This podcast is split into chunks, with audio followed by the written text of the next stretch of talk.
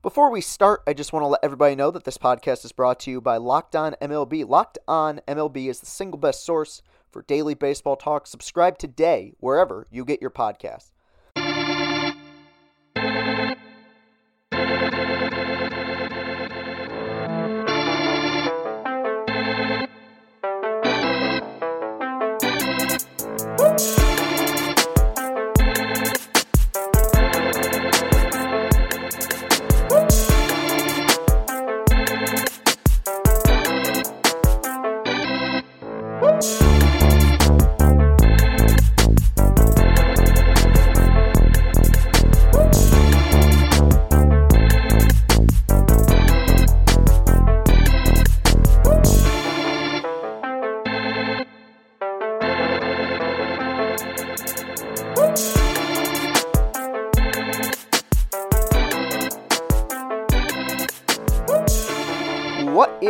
Everybody? Welcome into Locked On Tigers. I'm your host, Chris Castellani. It is Wednesday, May 12th, 2021.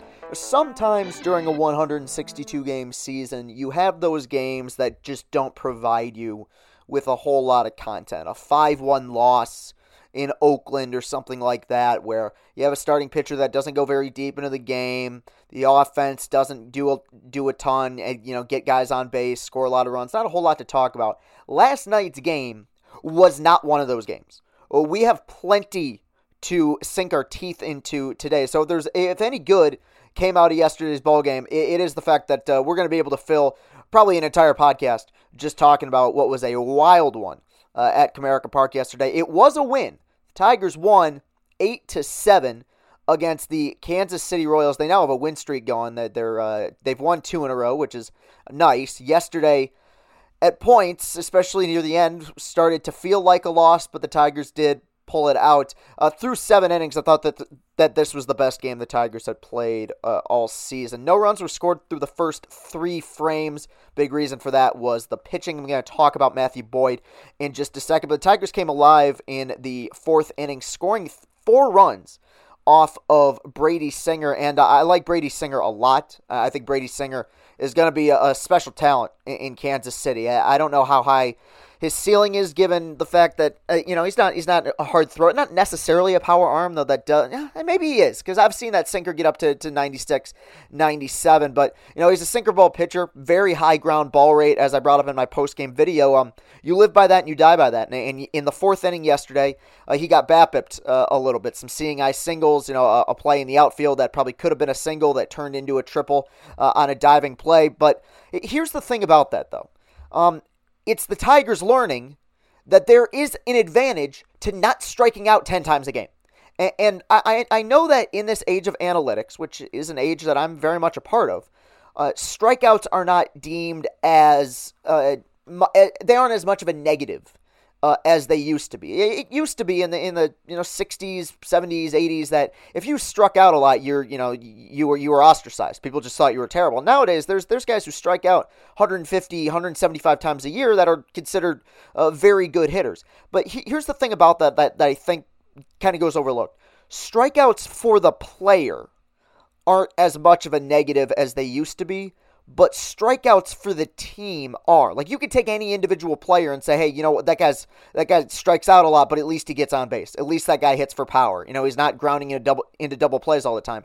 But when you look at an entire lineup of guys who are striking out all the time, that is a detriment because you realized last night, especially against a good pitcher like Singer, Good things happen when you put the ball in play. There's a reason why power arms and strikeout arms are viewed as as the most valuable commodities uh, in baseball in regards to pitching because uh, you don't run into the possibility of seeing eye singles. You don't run into the possibility of errors if you're striking guys out. Now, of course, there's the whole dropped third strike thing, but that happens what once every 100 strikeouts for the most part. That's why power arms are so val- valuable because fewer balls are put in play against guys like that. I'm not saying it's going to happen all the time, but eventually, if you avoid striking out, eventually good things are going to happen to you at some point. And, they did yesterday. Tigers had a 7 nothing lead in this ball game through five innings. They had a 7 nothing lead through seven innings, and the big reason why they held what I, I still think is a pretty darn good Royals lineup in check is that uh, Matthew Boyd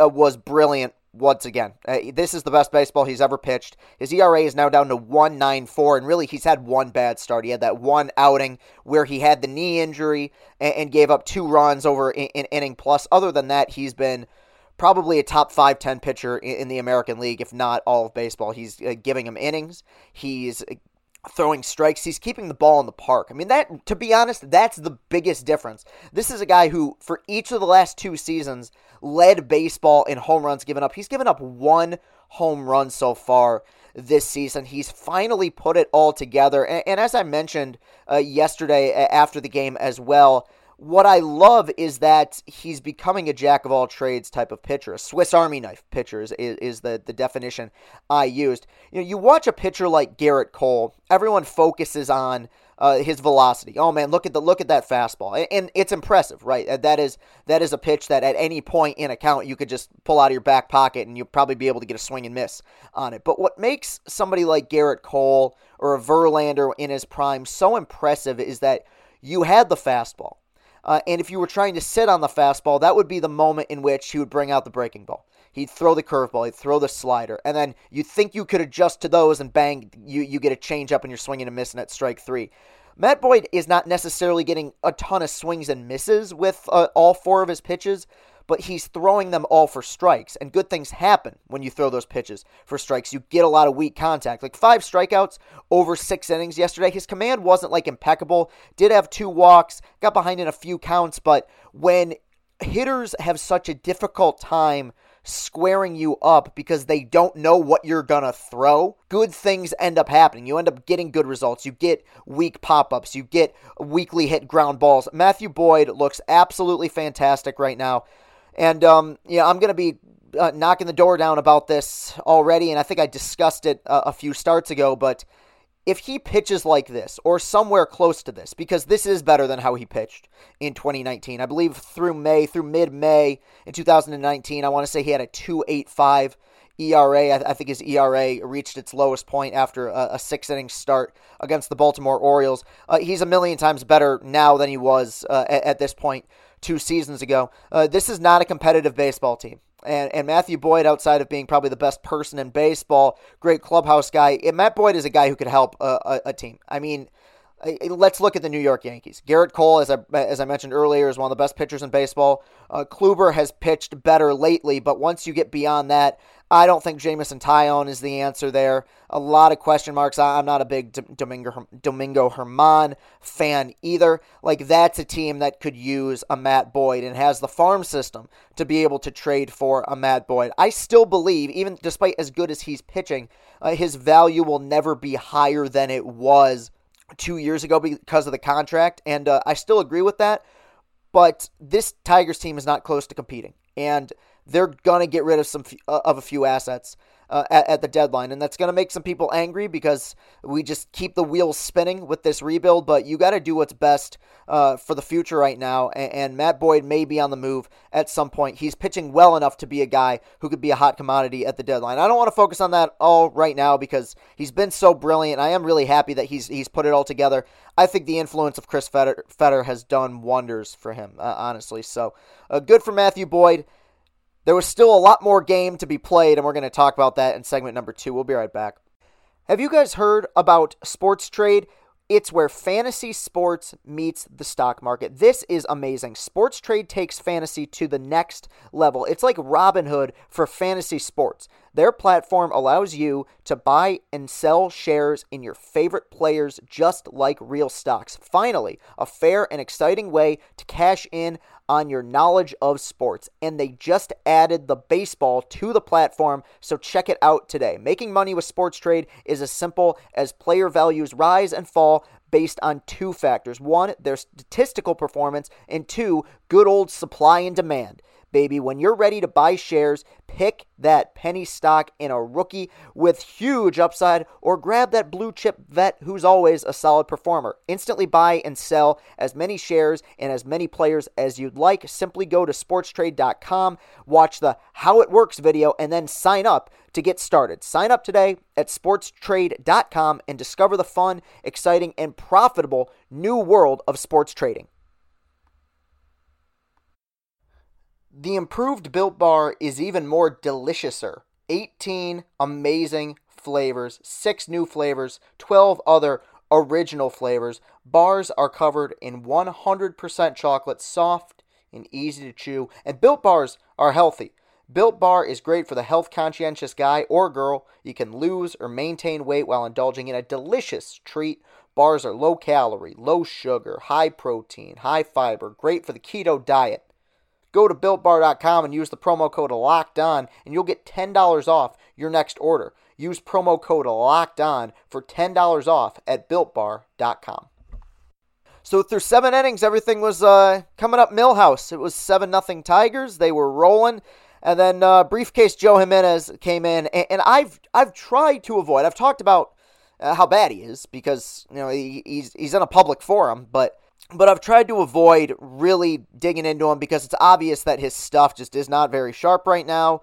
Uh, he's not, it's not like he's not trying. This isn't a Bruce Rondon situation necessarily, but two thirds of an inning, two hits, three runs, two walks, and two strikeouts. You know, I do not blame AJ for using him. It's a seven nothing game. You got to believe that this guy can you know hold a lead or, or or make sure that this still isn't a game because it wasn't a game. It was seven nothing when he came in. It was a good test for him and he failed that test. And you can't at this point, and they're going to because they don't care.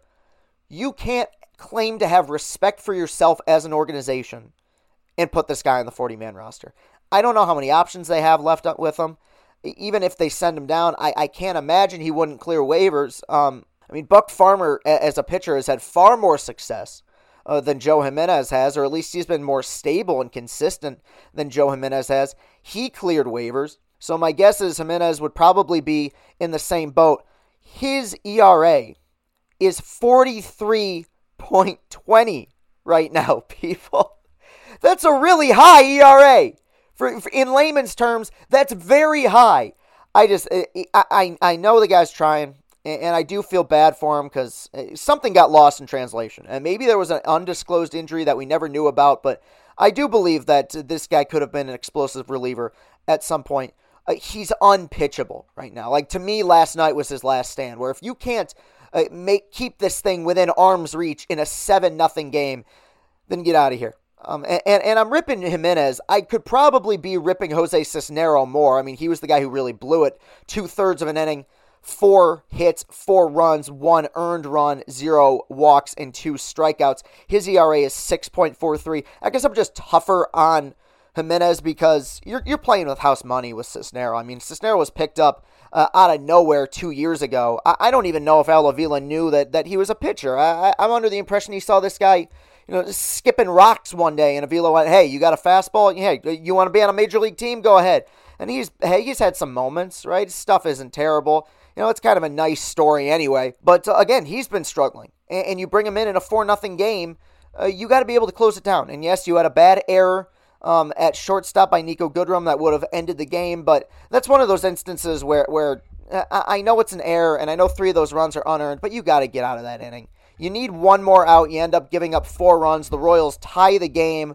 Uh, going into the ninth inning, uh, this thing really had all the ingredients of a loss, didn't it? I mean, you could really see it coming. And then, to their credit, and I do give them a fair amount of credit for this, they found a way to battle back. They got some runners on base, and then Robbie Grossman, who had a phenomenal game yesterday uh, with five RBIs, including a, a bases clearing triple, a sac fly, and then a walk off RBI single off of a Scott Barlow. Uh, Scott Barlow looked really bad, and I've seen him be good in the past, but you could tell he was he was saying to himself, "I'm about to give up a walk off hit." He just didn't look comfortable at all yesterday. And the Tigers rally for a victory. You know, in the moment, that was one of those games where, in the moment, and I have this a moment like probably two, three times a year. You might think it's more, but really it's only two, three times because uh, I, I, consider myself very privileged for what I'm, I'm allowed to do on the platform that uh, I'm given. But that was one of those times that happens every so often where I just say, "What what what are we doing here?" I even I said to the people in the Locked On group chat, I said, "I deserve a raise." Everyone does. Every beat writer should get a nice a nice gift bag walking out that, that they have to watch this, because there's no other team in baseball that was capable of doing what they did last night to blow a seven run lead in a game. The Royals like had given up. They put in their subs. They were sitting Salvador Perez because they knew the game was over, and they still came back and tied it. Ervin Santana was just, you know, coming out of the pen, trying to give him some innings.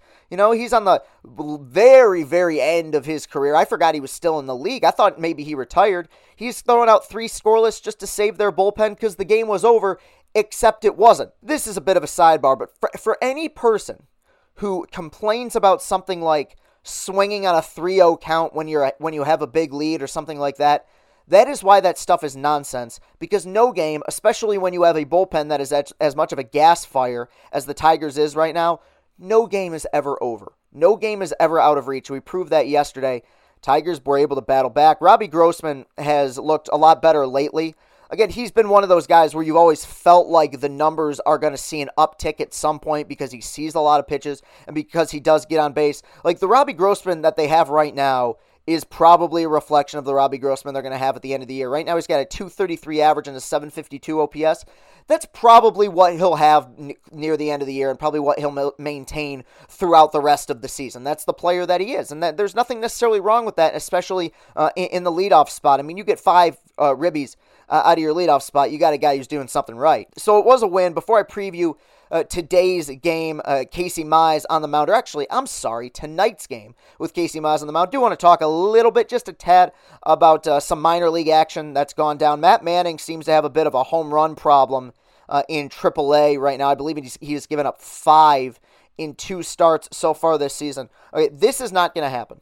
But here is my opinion, where I stand on Matt Manning's current situation. I think Chris Fetter is doing a phenomenal job in Detroit right now. I know the bullpen is terrible, but you're talking about guys who, if you can't get one good inning out of a guy, like that doesn't fall on a pitching coach, that, that just falls on the pitcher.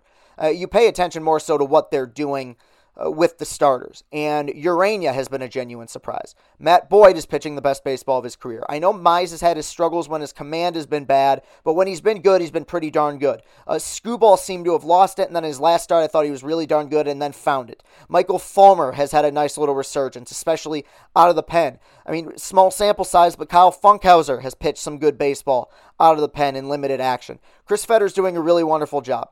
Now, this is not going to happen. It's wishful thinking. But in my opinion, I don't think Matt Manning has much to prove in the minor leagues anymore. I know he has not pitched a ton in AAA, but I wonder if it's a detriment to him at this point, keeping him down in the minor leagues and not calling him up and seeing what Chris Fetter can do with him at the major league level. Now, he's got to pitch better down in, in Toledo or else he's not going to get called up. I understand that. Give him a few more starts. He's a very frustrating pitcher. He'll probably be the most frustrating of the three uh, players we talk about from the three headed monster with Mize Manning and Skubal because everyone talks about his ceiling, everyone talks about his stuff. But I've seen Matt Manning outside of double A, I'm talking in spring training against major league hitters and in triple A, I've seen Matt Manning pitch bad more than I've seen him pitch well. Now, he'll have these isolated moments, these single innings or these two innings of work where you watch him and you say, that guy can be an all star pitcher tomorrow. And then he'll have an inning where he's only throwing fastballs and he's giving up hard contact and home run. He still has a ton to work on. I just wonder if he would be better suited working on it under the tutelage of somebody like Fetter than he would uh, down in AAA. Just food food for thought. It's not going to happen, obviously, but something worth uh, worth discussing a little bit here. So that'll do it for segment number two. When I get back in segment number three, we're going to preview tonight's game: Casey Mize versus Danny Duffy. Pretty good matchup. We're going to talk about that when we return. Bet online is the fastest and easiest way to bet on all your sports action. Football might be over, but NBA, college basketball, and NHL are in full swing. Bet online even covers awards, TV shows, and reality TV. Real time updated odds and props on almost anything you can imagine. Bet online has you covered for all the news, scores, and odds. It's the best way to place your bets, and it's free to sign up. Head to the website or use your mobile device to sign up today and receive your 50% welcome bonus on your first deposit. Bet online your online sportsbook experts. Back for segment number three, 710 ball game tonight at Comerica Park. On the mound for the Kansas City Royals is Danny Duffy. He comes in with a 4 and 2 record and a 1 2 6 ERA with 40 strikeouts on the season. This, of course, duh, comes from MLB.com. Duffy scattered eight hits in five and two thirds innings in last Thursday's loss to the Indians, allowing three runs with one walk and six strikeouts. It wasn't his best start of the year, but that's because he's been the Royals' most reliable starter so far. I know the Royals are really scuffling. Uh, they've lost, I believe, nine in a row now, but one of the big reasons for their resurgence early in the season was because of the fact that they were getting some some length out of their starters. Danny Duffy has really struggled. I mean, I remember watching this guy in 2016 and saying, "Man, this guy might have like Cy Young caliber stuff." I mean, he he once they moved him fully to the rotation, I thought he was great. Struggled in the latter part of that season and has not really been able to put it uh, together since then. Injuries have, have contributed to that, but he's he's had a he's had a resurgence so far this season. The stuff looks really sharp. He's getting swings and misses with his off speed stuff. The fastball is still uh, pretty good in the mid 90s. Stuff is fine. Uh, he is not going to have a one 1.26 ERA uh, the remainder of the year. I can tell you that. Let's uh, let's bump up that ERA tonight and hopefully get some runs against him. On the mound for the Tigers is Casey Mize. He's one and three with a 4.41 ERA, 23 strikeouts on the season. Mize has tossed back-to-back quality starts without a win to show for it. Thank you bullpen. Thank you offense, including six innings of one run ball in Boston last Wednesday. Before those quality starts, he gave up six runs on seven hits and four and two thirds innings against the Royals on April 23rd. That was his worst start of the season. He has a really nice opportunity here to one, uh, beat a, a pitcher who's having a really good year, which would be nice, and two, bounce back. Now, he's been very good his last two outings 12 innings of work, only four earned runs. But I'm talking about bouncing back against this lineup because he was very bad against the Royals. That was his worst start of the season. Because I look at his numbers, I say, man, 4.41 ERA. That's weird because he's had he's had some good starts. The problem is when he the problem is when he's bad, uh, he's been really really bad, and he was very bad in that outing against the Royals. He just couldn't find the zone and ended up uh, leaving a lot of pitches over the heart of the plate and ended up getting pounded there in the fifth inning when the when the floodgates uh, kind of opened. I've talked about wanting to see consistency with the starters. We've seen it with Matt Boyd. We've seen now, you know, I know he had that one outing in Chicago, but really five out of six really great starts out of Matthew Boyd. Uh, Casey has had two solid starts in a row. I know six innings, three earned isn't amazing, but I thought he pitched pretty darn well uh, against Chicago two starts ago, and I thought he was great against Boston last time out let's make it three in a row because that's where, where these you start to see these pitchers kind of blossom is when they have a, a, good month. When they have three good starts in a row you start to see this guy as not just a, a future piece but a current piece. Michael fulmer was that way where struggled a little bit out of the gate and then all of a sudden he had a month where he stopped giving up runs in, in, in 2016 and he was brilliant basically for the remainder of that season winning rookie of the year. Let's see that from Mize tonight. If there was one thing about his last outing that i felt like needed to be uh, corrected a little bit. Uh, he's got to he's got to find that splitter. I, I, thought what made his last start in Boston so impressive was the fact that he didn't really have his number one uh, wipeout pitch, and yet he was still able to grind and only gave up one one run over six innings uh, six innings against a really good lineup. I want to see him get some swings and misses with the splitter again, and, and a lot of that starts with getting ahead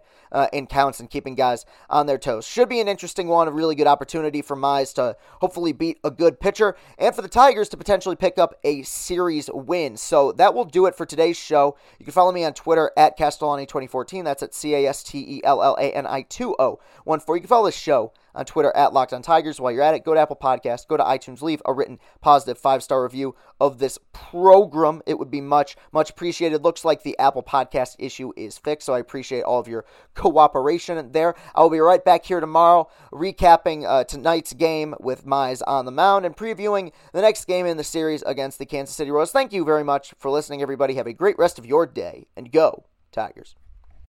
We're covering everything you need to know about the Tigers, but what about the rest of sports? Now, the Locked On Podcast Network has you covered there as well with Locked On Today. It's hosted by the great Peter Bukowski, and it's all the sports news you need every morning in under 20 minutes. Follow the Locked On Today podcast wherever you get your podcasts.